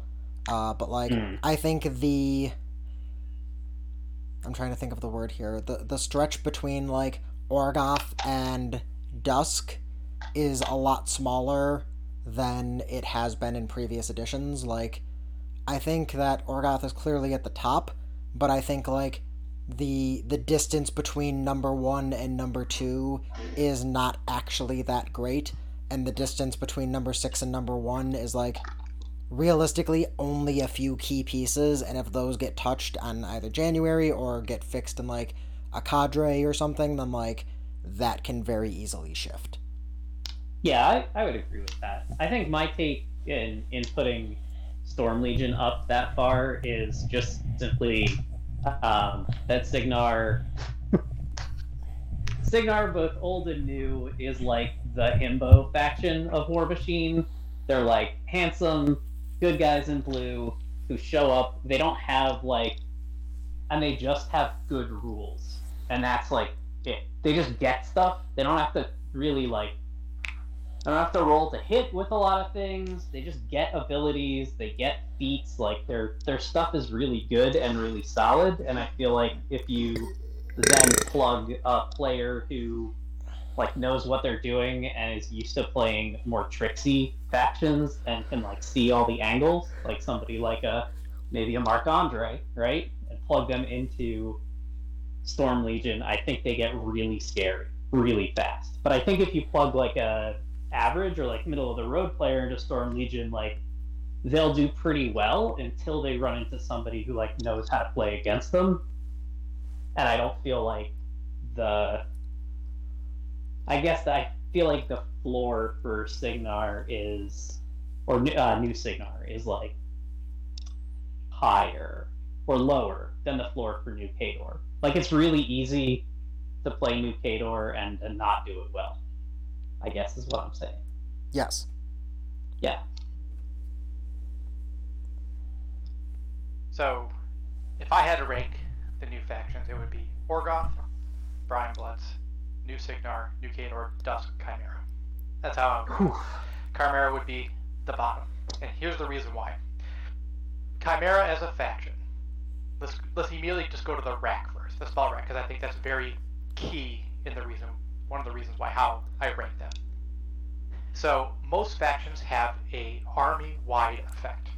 For Chimera, it's execration, right? So this army-wide effect is only a, a, negative to your opponent's attack roll only within 10 inches of your of the spellcaster. It's not even your control range, which it's only two inches more, but it, it's extra two inches that matters. You have no other army-wide effects that Yeah. you have access to. Yeah, the Right. it, it's a big thing to not see like a decel or a deflection or something that's just like, hey, while in control, get this buff. Mm. Correct. They, so everything they have outside of that is all single target model unit, enemy model unit. Everything is very focused on one model at a time. Coming from Legion, right? This is where the whole battle group side of everything. You had all these really awesome abilities and spell effects and just stacking abilities that would affect multiple models army wide. In Chimera, you can definitely feel when you're playing it that you don't have those layers of effects anymore. So when you're on the table playing, and this is super key as well, if you're going against an army that might have a defense buff, an army-wide defense buff, and they're not living, all you have is Carnivore on your rack, which means Chimera, outside of playing Shuri's and Shadow Binding something, you don't have a way of dropping their defense. That's And not true. no you you have blind on the, the the master, and you have crit blind on the four point solo. These are totally And viable put options. Shadowbind on the blow darts. Yeah, Right. th- th- these are viable. Yeah. Totally. Yeah, I, I still have not taken the Blowdown guys because because Yeah, I I've, ta- don't know, I've taken them like three times, and every times they've been disappointing. So I'm right there with you. Yeah. So your your actual ability to like raise your map to hit stuff, it's all based on like living models. Even the crit paralyze is like living model. So you have nothing to You- go against like you mean you have to roll to fix your mat instead of racking carnivore or carnage and just casting it? Yeah. Correct. And then on This top is- of that too, like you're still like you're 14, 17 on the fight picks. That's still like a, that's like an Angelia stat line with, with one more life. You're 26 life, right? Mm-hmm. You're paying 13 points for it. You don't fly. You don't have sight. You have to get it sight with the uh, the one guy, the the Shadow Masters, right? But you're 13, 17 or 14, 17, 26 life with the Viper head, right? Now you're looking at your threat. Your base 11, your Fury 3. If you pay one to charge, it sucks. But now you're thinking about Hunter's Mark, so now you got to have a model dedicated to Hunter's Mark. It's almost like the Seraph tax, right? But before, you're like, oh man, I'm taking the Seraph. But at least the Seraph 1 had a gun, had flare, right? So it had two useful effects that could help your guys hit. Now you're taking a Hunter's Mark guy who it's only target model now, it's not model unit anymore. So in order to increase your ability to threaten farther, it, you're relying on one, hitting them with a magic attack, so that's another rule you got to make. Two, you got to hope that you can target the model with magic, because there's a lot of models now that give Jax and other models magic immunity. Yep. And there's a whole cadre full of guys that are uh, spell warded. Exorcism on Orgoth and Dusk is rough. Yeah, And exorcism Cygnar? being on the Dusk mechanics is like super strong. So, so uh, just those two things: magic immunity, having to take the model to do it, and then you have to cast it, and you got to hit it. So there's three negatives already for your own threat range increaser. Not to mention that idiot is going to be like 12 points. Well, I mean, you could I mean, you could take it at what ten points is the cheapest, but cheapest with the Sure. apps pad. Yeah. Okay. So it's Right. at, at, Yeah. it is at minimum a ten point investment. Yeah, but it also doesn't, uh, right? Like the Seraph, even when the Seraph, like I think now is a 10 point investment, you still get a gun that you can boost along with it, right? Yep. Correct. So he's Yeah. so Slipstream compared to like Hunter's Mark is like night and day different, right? Like Hunter's Mark, it's way more of an investment. You got to make attack rolls. It, it, it, it's all contingent on many factors. The factors are: is there something I can hit target? Is it within range? Can I hit? A Seraph is like, hey, I want to move my model dynamically two inches anywhere in any way I want to, and you're like, I can do that because I don't even have to ask your permission. I'm going to do it. So you, you get to circumvent that immediately. Anytime that you can do stuff on your side of the table that it has no bearing on your opponent making a roll or you having to target his models, it makes your stuff stronger.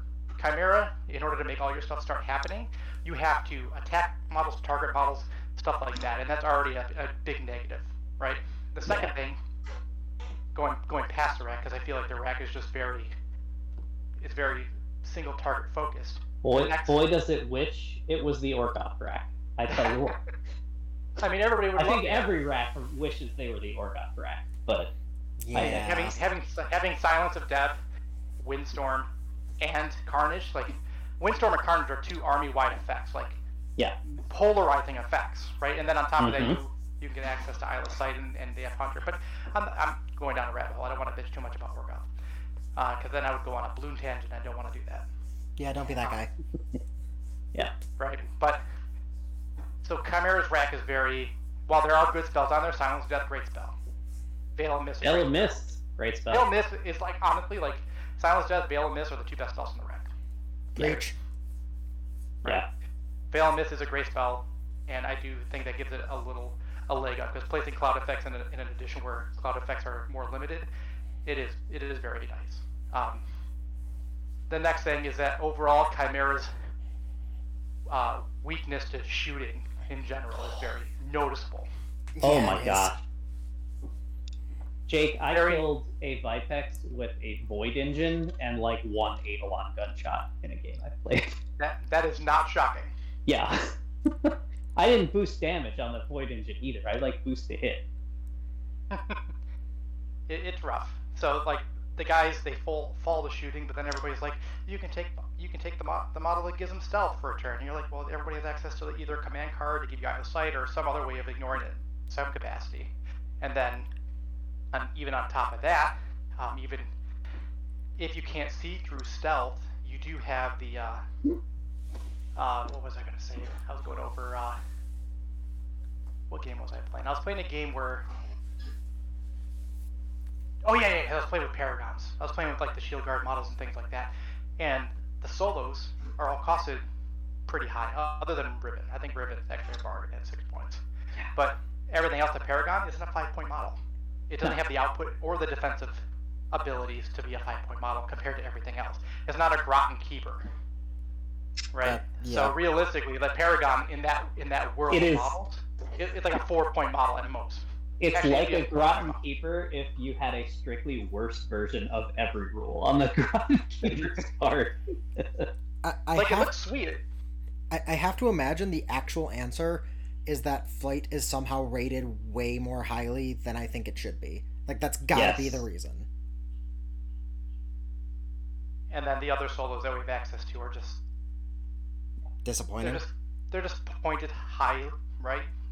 They're pointed highly, and we just don't have. It just Khymaera just lacks significant protection against range right now. There's no army-wide decel, armor buff to everything in your army. You do have occultation. People have ways to get around stealth though, so it's like realistically what you need. You need like a, a deflection, a deceleration, something like that that can give your army some safety to shooting. That's what you really need. Yeah. Yep. You need a you need a uh, battle plan that can turn guys into shield guards or something like that. Yeah, you would need something like that, and, be, Yeah. and because because the I feel like Khymaera's rack outside of Silence of Death and uh, Veil Mist is overall weak. I actually think they have the weakest spell rack. And Yeah, I would I would agree with that. I Eh, think Dusk is. I think like. Yeah, I think Dusk's is up there as well. I definitely felt it when playing them that it's like their spell rack is just about like making and chimeras too. It's like uh, with this spell rack, I can make my models do cool things, but I can't necessarily like solve problems on the table in like matchups that exist for me. Like with like limited, I'd say exception with Like- the chimera. So like Yeah. with with dusk, like if you're running into like a gun line and you're like super worried about like you're only out like most gun lines in dusk is playing like Hellet with deflection or the plus two armor one and then invariable resolve and feeding and just taking table space and being like shoot my guys. Mm-hmm. That's that's what I've put together. That's what I think anyway. I'm not a Dusk Yeah. expert. Yeah. Like Khymaera again Khymaera seems like a faction designed for a um who's the uh Ryan you always know this, the magic archetypes. There's like the guy who wants to win and there's the guy who just wants to like build a wombo combo Rube Goldberg thing that works like one out of every five games, but when it works it's really awesome. That's what Khymaera feels like it's built for. Yeah, kind of. That that's Yeah. that that's the thing I keep finding playing though is that you have the the way I feel like you have to play it is instead of being like, "Oh, I have all of these cool effects all the time," is basically you have to set up those scenarios where you're just like, "No, you can't avoid every single one of my weird shenanigans, so you're giving me some of them." And if you're not good at evaluating which ones are actually problematic for you, I just I get to win because you fucked up. And Yeah. it's really good if somebody is either you're only presenting them like one or two of them and they can like quickly do that evaluation but when you're presenting like six or seven different like yeah i could get you know this thing here i could get this here i could move all of this shit in weird ways all over the place suddenly it's like okay i can deny some of these i can't deny all of them which ones are actually problematic and do that over multiple turns and eventually you just burn people out And then the last thing regarding Khymaera is that as a faction coming from Legion, right? Legion's faction identity was mainly around their battle groups, their warbeasts. and you could make some infantry focus lists, you could, but mainly it was like everybody has battle group spells, stuff to affect battle group, and, and things like that. Everybody has something. Some casters did. Khymaera's focus doesn't seem like it has one Yeah. there is no focus. Like you see some spells and abilities that like benefit the troops, like Rassic's battle plan to give them armor and things like that. But there's there's nobody there's nobody really has an ability specific to affecting battle group models only. None of them do. Like look at look at look at Nixian. hand hand of destruction that's battle group only Yes, true. Yeah. Sure. You, you get you got that one. But like even Nixian, Nix- Nixian's feat, it seems like everybody's focused around like Nixian's feat is prey for warrior models. Yep. Defensive Rassic is defensive strike for everybody, but like Hydrixes have at best a one inch melee, and Vipexes I guess have two if they're the mate like the ones you want to send in. Talon Lashers, baby. They're gonna be so good with him. Yeah, lashers are pretty sweet. You're Yeah. bad they die in droves to shooting. Yeah, I Yeah. mean, for, 14 Yep. 14 is not a stat line that says I'm going to survive a hit. Yeah. This is this feels like pretty classic Legion problems, right? Like, It's, it's like classic Legion problem without the same Yeah. without the same identity, right? It's like yeah, it's like- like, we're Legion stat line and we're trying to be Legion, but we have none of the cool battle benefits and we have a lot of other negatives kind of piling on top of it. yeah, none of the cool things that gave Legion its sort of core identity. I always felt like the core identity of Legion was like, um, whatever thing you wanted to not die against Legion, it was too dang bad. They were gonna get it anyway. And the thing is that Khymaera has the capability of getting. So let's say you're going into a colossal. Like, if you're Oh, going into yeah. that colossal, that colossal's dead. Like you're gonna It's kill it with so that good. effect because its defense is low enough and you can get your power up high enough. Yeah. Yeah, I think for like with if there's like one big important target, that's like a thing that Chimera does really, really well, right? Is like you you just Voltron this like thirteen point war beast into like a colossal killer pretty easily. So the only thing I will say about the two existing casters, not Nixian, because I haven't played too many games with Nixian, Um, is that I do like how dynamic the two casters are, though. Like, I love Warpath. Warpath's a great ability. It is a battle group ability, too, so you're able to move your cohort models not your caster. But I do like that type of dynamic play there. He does have a threat increaser that's based around killing models that you don't technically need Hunter's Mark to increase. And then I do like Shirris because I like how she plays on that weird, like, razor fine line if you're really trying to get work done, kind of like how Old Vale used to. Yep. It just feels like she gets punished way more for it. Yeah. Uh, I will say from a couple games with Nixian, uh, it's really weird how she ends up actually playing, uh, and it's a lot of just like, okay, what do like you're picking out a game plan at the beginning of your turn and being like, I want to do this, but like you have at least four or five options for them, and they all seem really viable. So like it's very much having to like choose the path every turn and just kind of hope that you didn't make a mistake and pick the wrong one. Hmm. Get real good at threat assessment if you're going to main her. That's all I'm saying. Yeah, that's good to hear. I think, yeah, it, She she definitely comes off as like a higher skill tap, skill cap caster. yeah. She se- she seems as somebody who played like I played Gearhart pretty. I mean, he was the off list in my Crucible Guard pairing, but I he kind of became the main list for about a year for me. Um, that feat is uh, when you do it right, it is absolutely pants on head bonkers. Yeah. Like, and hers is a less restrictive version of his. getting shot with uh, your whole army at plus two is is great, but getting shot and attacked by just infantry models at plus two plus two. I'm not saying it's bad. Don't get me wrong. I'm not saying it's bad. It's just funny how they limited it to just infantry, Yeah. right? Like you, you don't. I, I personally don't think they need to limit it to just infantry. I would I would agree. Yeah. Yeah, I, think it's just, just fear is like it's just to because I, I also small small side tangent here. Uh, I have a local who has started playing Khymaera as as well, and like I've messed around with them a little bit locally. I've messed around with Dusk, and I'm ultimately like back on Grymkin this year. But I have a local who's playing them, and he's just playing Rassic, and he's just hunters marking, warpathing, and assassinate, and like enraging and assassinating people with vipexes, right? And there's like not a lot that you can do to avoid it sometimes, other than like, and I've started just telling my locals, I was like, you need to never camp less than four when you're playing against. I'll use his name, Zach, my my Padawan. I was like, just never camp less than four, and you'll be fine. Like, it may mean that your caster is kind of boring and like doesn't get to do anything, but just like don't, you know, don't do that, and then he won't try it. I and- mean, that's not at all true. Uh, I, I we were talking a bit pre-recording, but I got two Vipexes Shark Man on four the other day and murdered him. It's Yeah. not it's not hard. You can do it. It's the it's the difference between getting two Vipexes and getting one, right? It's fine. Uh, With Availamus, you can get two there. Just move through stuff. It's easy. No, I I know, I know. Um, it's he's never gotten two on somebody. He's only ever gotten one. But Oh.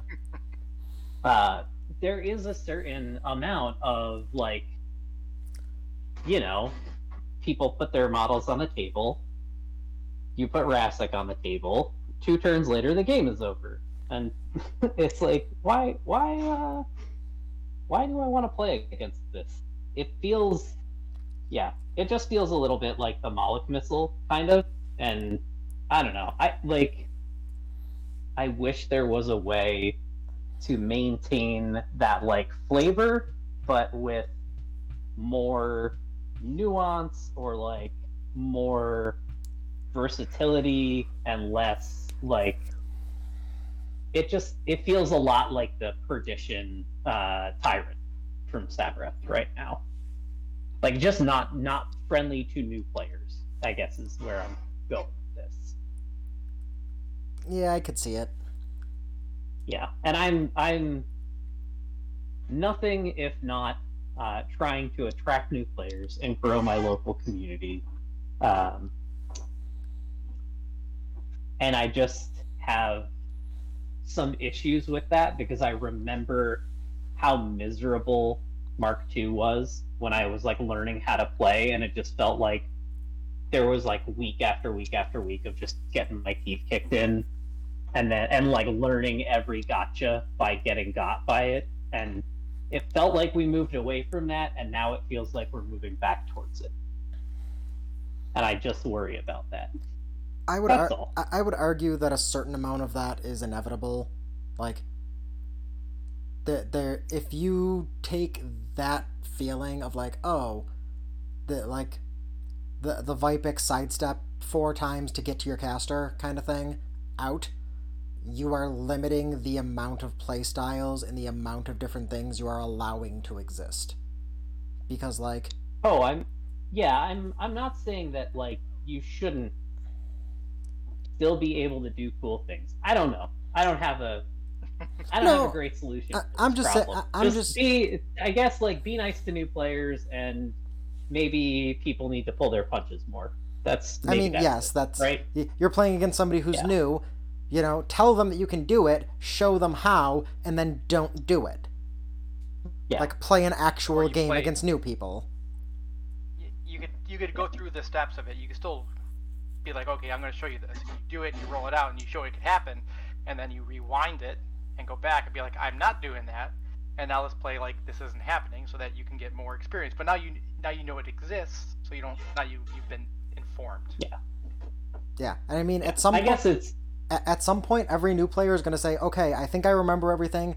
Stop pulling the, stop pulling your punches. Stop pulling your kid gloves." and you're going to go, "Okay," and they're going to forget about something, and then you're going to hammer them with it and be like, "Remember when I told you about this?" And they're going to be like, "Yes," and you're like, "Okay, you want to try again?" Yeah.